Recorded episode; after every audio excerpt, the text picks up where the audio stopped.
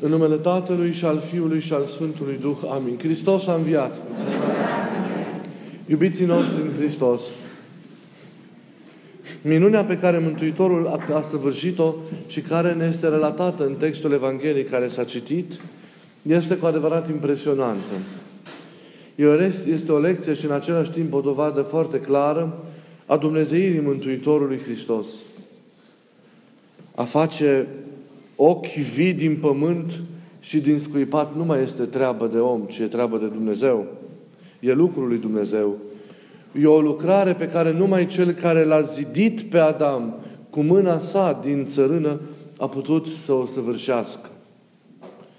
Această minune, vă dați seama că a avut un impact interior extraordinar asupra omului vindecat, care devine un martor, devine un mărturisitor al Mântuitorului Hristos în fața mai marilor iudeilor, care ați văzut că au și declanșat o anchetă, în fața familiei sale, în fața apropiaților săi, în fața oamenilor în mijlocul cărora el, el trăia.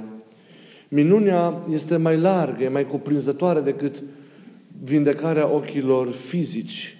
Din relatările textului, pe larg, ați văzut, e relatată această minune și ceea ce s-a întâmplat după, vedem că omul s-a vindecat și sufletește prin acest dialog cu Mântuitorul Hristos, prin această întâlnire izbăvitoare cu Domnul.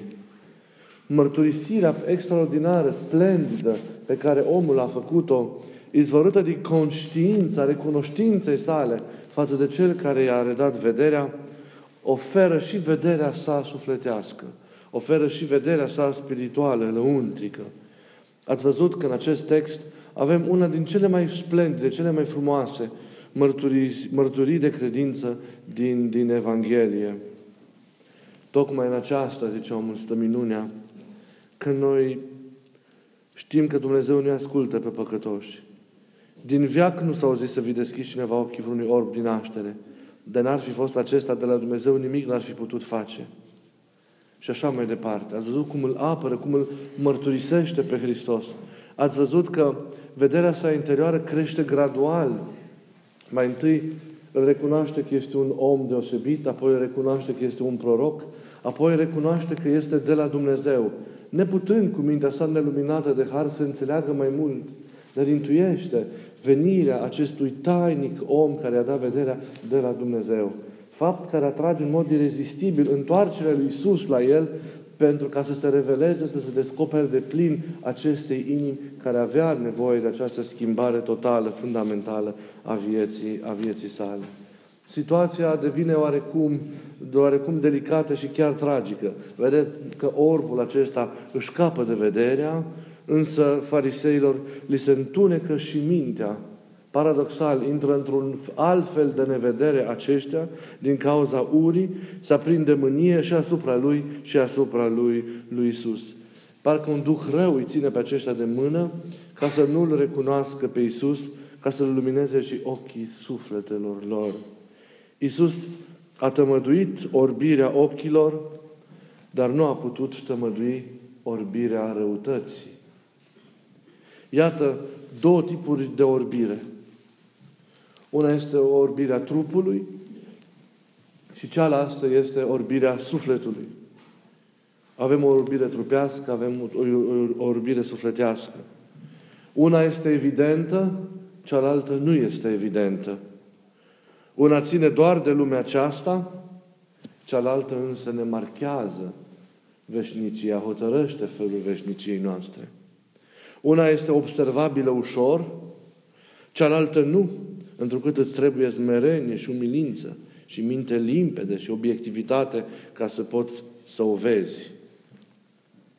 În ce fel, iubiții mei, ne impactează pe noi Evanghelia de astăzi, pe noi cei care astăzi ascultăm acest cuvânt? Oare nu cumva, și sunt, oare nu cumva suntem și noi orbi? Oare nu cumva și noi ne aflăm într-un alt fel de orbire decât cea trupească, și anume într-o orbire a sufletului? Într-o lipsă de multe ori parcă totală a vederii noastre interioare, a vederii noastre lăuntrice. Această orbire a sufletului, să știți că în viața noastră și în viața oamenilor se manifestă în chip divers. La baza sau por punctul de pornire acestei orbiri sufletești, care este mult mai gravă decât orbirea aceasta trupească, a neputința aceasta trupului de a vedea, este o orbire a înțelegerii, o orbire a cunoașterii. Nu-L cunoaștem pe El, nu cunoaștem voia Lui, ascunsă în cuvântul Său.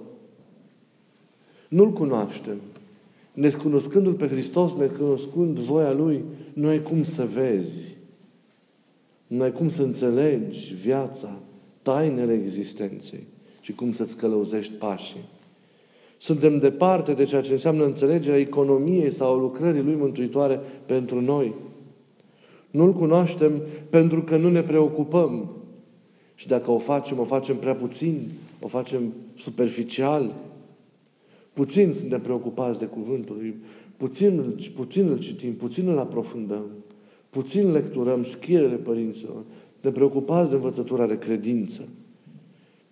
Și mai cu seamă nu trăim taina Lui. Nu ne preocupăm să cunoaștem ceea ce ne este revelat, ceea ce ne este oferit și în același timp nu trăim taina Lui, realitatea la care această cunoaștere trebuie să conducă. Credința nu este o realitate obișnuită, ci este un eveniment viu care trebuie să fie mereu prezent și lucrător în inima și în ființa noastră. Este cunoaștere a celui viu, este întâlnire, este unire cu cel viu credința. Dar din nefericire, necunoscându-L pe El, necunoscând voia Lui, da? suntem în această noapte a neînțelegerii, a nepriceperii, a neștiinței care cauzează păcatul. Și părinții arată că la baza păcatelor stă această neștiință a omului. Dacă în urma căderii ceva grav ne-a afectat ființa, și o arată părinții în scrierile lor, este tocmai această neștiință, această uitare da, a Lui, a voii Lui, a rânduierii Lui cu noi, da, care s-a produs înăuntru nostru. Uitând, nu mai cunoaștem. Și de aici tot tăvălugul acesta de urmări nefaste care ne invadează, ne invadează viața. Deci, pricina orbirii sufletești în care ne aflăm, mulți dintre noi, în care se află lumea, este tocmai această orbire a înțelegerii, a, a cunoașterii. Necunoscându-L, suntem orbi. De ce? Pentru că nu avem această lumină a înțelegerii. Acest criteriu al adevărului, care trebuie să ne ofere o perspectivă de ansamblu asupra vieții și să ne ghideze în fiecare moment al existenței noastre. Trăim neînțelegător, trăim în afara adevărului Lui, care e de fapt propriul nostru adevăr, care este de fapt unicul nostru adevăr. Trăim deci departe de adevărul propriei noastre existențe, care este legat de El. Toți cei care nu-L cunosc trăiesc ca niște orbi. Și de la această, repet, necunoaștere, pornește robia, robia aceasta, orbirea aceasta a omului. Și atunci, oamenii își fac propriile reguli, își creează propria ideologie, necunoscând, nepricepându-se, neștiind, își creează propriul adevăr, își trăiesc viața așa cum le dictează mintea lor căzută, neluminată de Harul lui Dumnezeu și inspirată adesea de Duhul căzut și secular al lumii în care, în care trăim. Trăiesc în minciună, iar faptul că e orbire se vede în aceea că nici nu realizează, nici nu conștientizează cât de orbi sunt. Trăind în chip mincinos, oamenii trăiesc după false valori. Incriminează virtutea și aleg păcatul. Se identifică cu păcatul. Își fac din păcat adesea un fel de a fi pe care, fiindcă e orbire, nu-l recunosc că este, că este păcat. Orbirea minții, deci vedeți, iată, orbirea aceasta, neștiința, necunoașterii, devine orbire a patimilor. Neștiința conduce, necunoașterea, conduce la patim, conduce la păcate. Da? Prin ele omul se înrobește, pierzându-și libertatea sa interioară. Și cel mai mult orbește pe om mândria care este mama tuturor patimilor și a păcatelor. Îl orbește cel mai mult anulează, de fapt, și urma de vedere care mai poate să existe în om, urma de înțelegere, de justificare pentru toate, îndreptățește pentru toate și îl închide pe om într-un fel de a fi din care acesta, vechi, din care acesta nu mai poate ieși. Există un stadiu mai decadent, mai căzut al orbirii. Tot în zona aceasta a orbirii pătimașe. Există orbirea răutății în relațiile dintre oameni. Există orbirea aceasta a urii, există orbirea aceasta a violenței de orice fel, acolo unde iubirea absentează. Pentru că acolo unde nu este vedere, nu este înțelegere, nu este experiență adevărată, nu poate să fie iubire. Acolo unde sunt patim, nu este iubire adevărată. Iar lipsa iubirii adevărată în relațiile dintre noi de astfel dată se manifestă în felul acesta al răutăților, al urii, al violenței da? al unor atitudini nepotrivite care ne marchează și care ne afectează profund în relațiile dintre, dintre, dintre noi. Care este chemarea pe care Biserica o adresează fiecăruia dintre noi astăzi, când ascultăm textul acesta al Evangheliei? Să facem tot ceea ce ne stă în putință, să ne vindecăm de orbirea noastră, să înțelegem, să realizăm cât de orbi suntem. Pentru că nu realizăm că suntem orbi. Vă spuneam de atâtea ori, pentru că, că Dumnezeu a dat simțul acesta al văzului nu doar pentru o vedere exterioară, fizică, ci a dat simțul acesta și pentru o vedere interioară, pentru o vedere lăuntrică, pentru o vedere care merge dincolo de realitățile acestea văzute și care pot fi atinse de către, de către noi și țin de ordine acestei lumi, de ordine aceasta a existenței. E o vedere care e dincolo, o vedere care înseamnă și contemplare, o vedere care înseamnă și înțelegerea tainelor lui Dumnezeu, a tainelor vieții, da? care dă sens văzul acestuia firești și a experienței noastre firești în viața de zi cu zi. Văzul acesta fizic, realitățile de aici se întemeiază, dacă doresc a fi autentice, pe vederea care e dincolo de tot ceea ce este omenesc, de tot ceea ce este închis în ordinea acestei, acestei lumi. Din nefericire, căderea ne-a restrâns la ordinea acestei lumi, astfel încât noi vedem, simțim, auzim, pricepem, înțelegem cele ce țin de ordinea aceasta, acestei lumi, care, care, care nu mai este legată de Dumnezeu. Din nefericire, aceasta este starea în care păcatul ne-a dus pe fiecare dintre noi. De aceea, chemarea Evangheliei de astăzi este să ne restaurăm văzul în integritatea Lui, să ne restaurăm ființa în integritatea ei, să o reîntoarcem la sănătatea de plină, integrală, pe care a avut-o din, dintr-un dintr început. Suntem chemați să ne vindecăm pe noi de această orbire sufletească și apoi să vindecăm și pe toți oamenii din, din jurul nostru, ca să putem să ajutăm de și pe alții ca să vadă. Doar atunci ajutăm cu adevărat. Doar atunci ne implicăm cu adevărat. Cât, câtă vreme ne-am primit vindecarea și apoi luptăm ca și cei din jurul nostru să se vindece. Luptăm ca și cei din jurul nostru să vadă ce cumplit e să nu înțelegi să nu-ți dai seama, să nu pricepi, să nu cunoști, să fii închis în tot felul de păcate, de patim și să crezi că acesta este firescul vieții. Să trăiești cum trăiești și să crezi că asta este viața. Să nu ai perspectiva, nici măcar ca idee, a unei vieți adevărate și desăvârșite. Ce, ce, ce, ce minciună mare este aceasta! Cât de important este să vezi. Să-L chemăm pe Duhul Sfânt ca să ne deschidă ochii, să ne ajute să ne curățim de patim, să dea spor nevoinței și ascezei noastre, pentru ca să ne reașezăm în starea de vedere adevărată, pentru ca totul să se schimbe. Dacă vederea se schimbă, se restaurează, totul se restaurează. Dacă ochiul tău va fi curat, zice Mântuitorul, tot trupul tău va fi curat.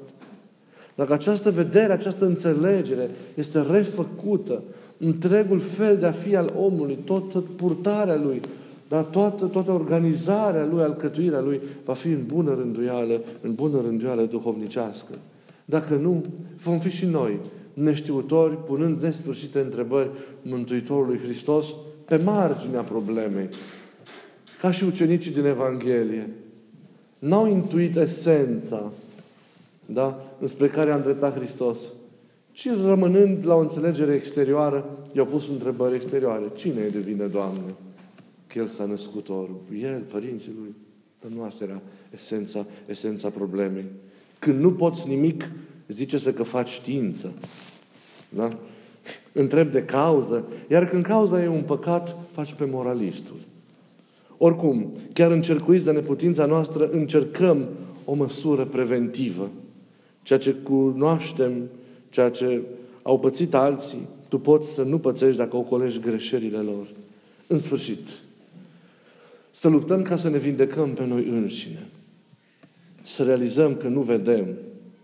Să realizăm în ce întuneric zacem de, de, fără să ne dăm seama. Să realizăm că nu e lumină cum ar trebui să fie în lăuntrul nostru.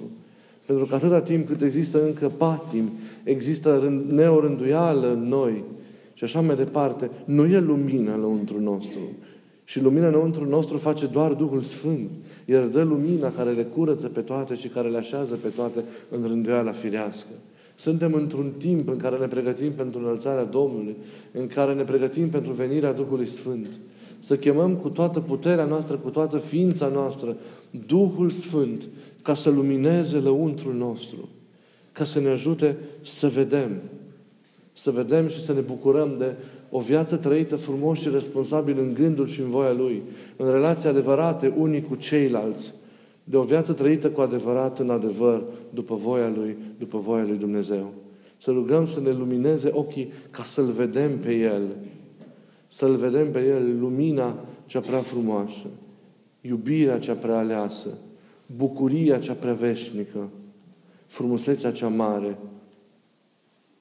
Pe El să-L vedem și de strălucirea slavei sale să ne îndulcim mereu. De ce să ai ochi dacă nu ca să-L vezi, dacă nu-L vezi pe El? Dacă nu-ți vezi viața și o trăiești așa cum ar vrea El, în lumina slavei sale, la ce bună vederea dacă ea ne conduce spre moarte, dacă ea ne închide în cele de aici, dacă ea ne răpește orizontul veșnic. Să cerem vederea adevărată, care va da sens și valoare și vederea acestea fizice pe care o avem fiecare dintre, dintre noi. Să ne ajute El să-L vedem. Să ne vedem pe El, să ne vedem unii pe alții altfel, să ne vedem altfel viața, ca să ne bucurăm încă de aici de cele pe care El ni le-a pregătit tuturor din veșnicie. Să facă El lumină în inima, în mintea și în ființa noastră. Amin.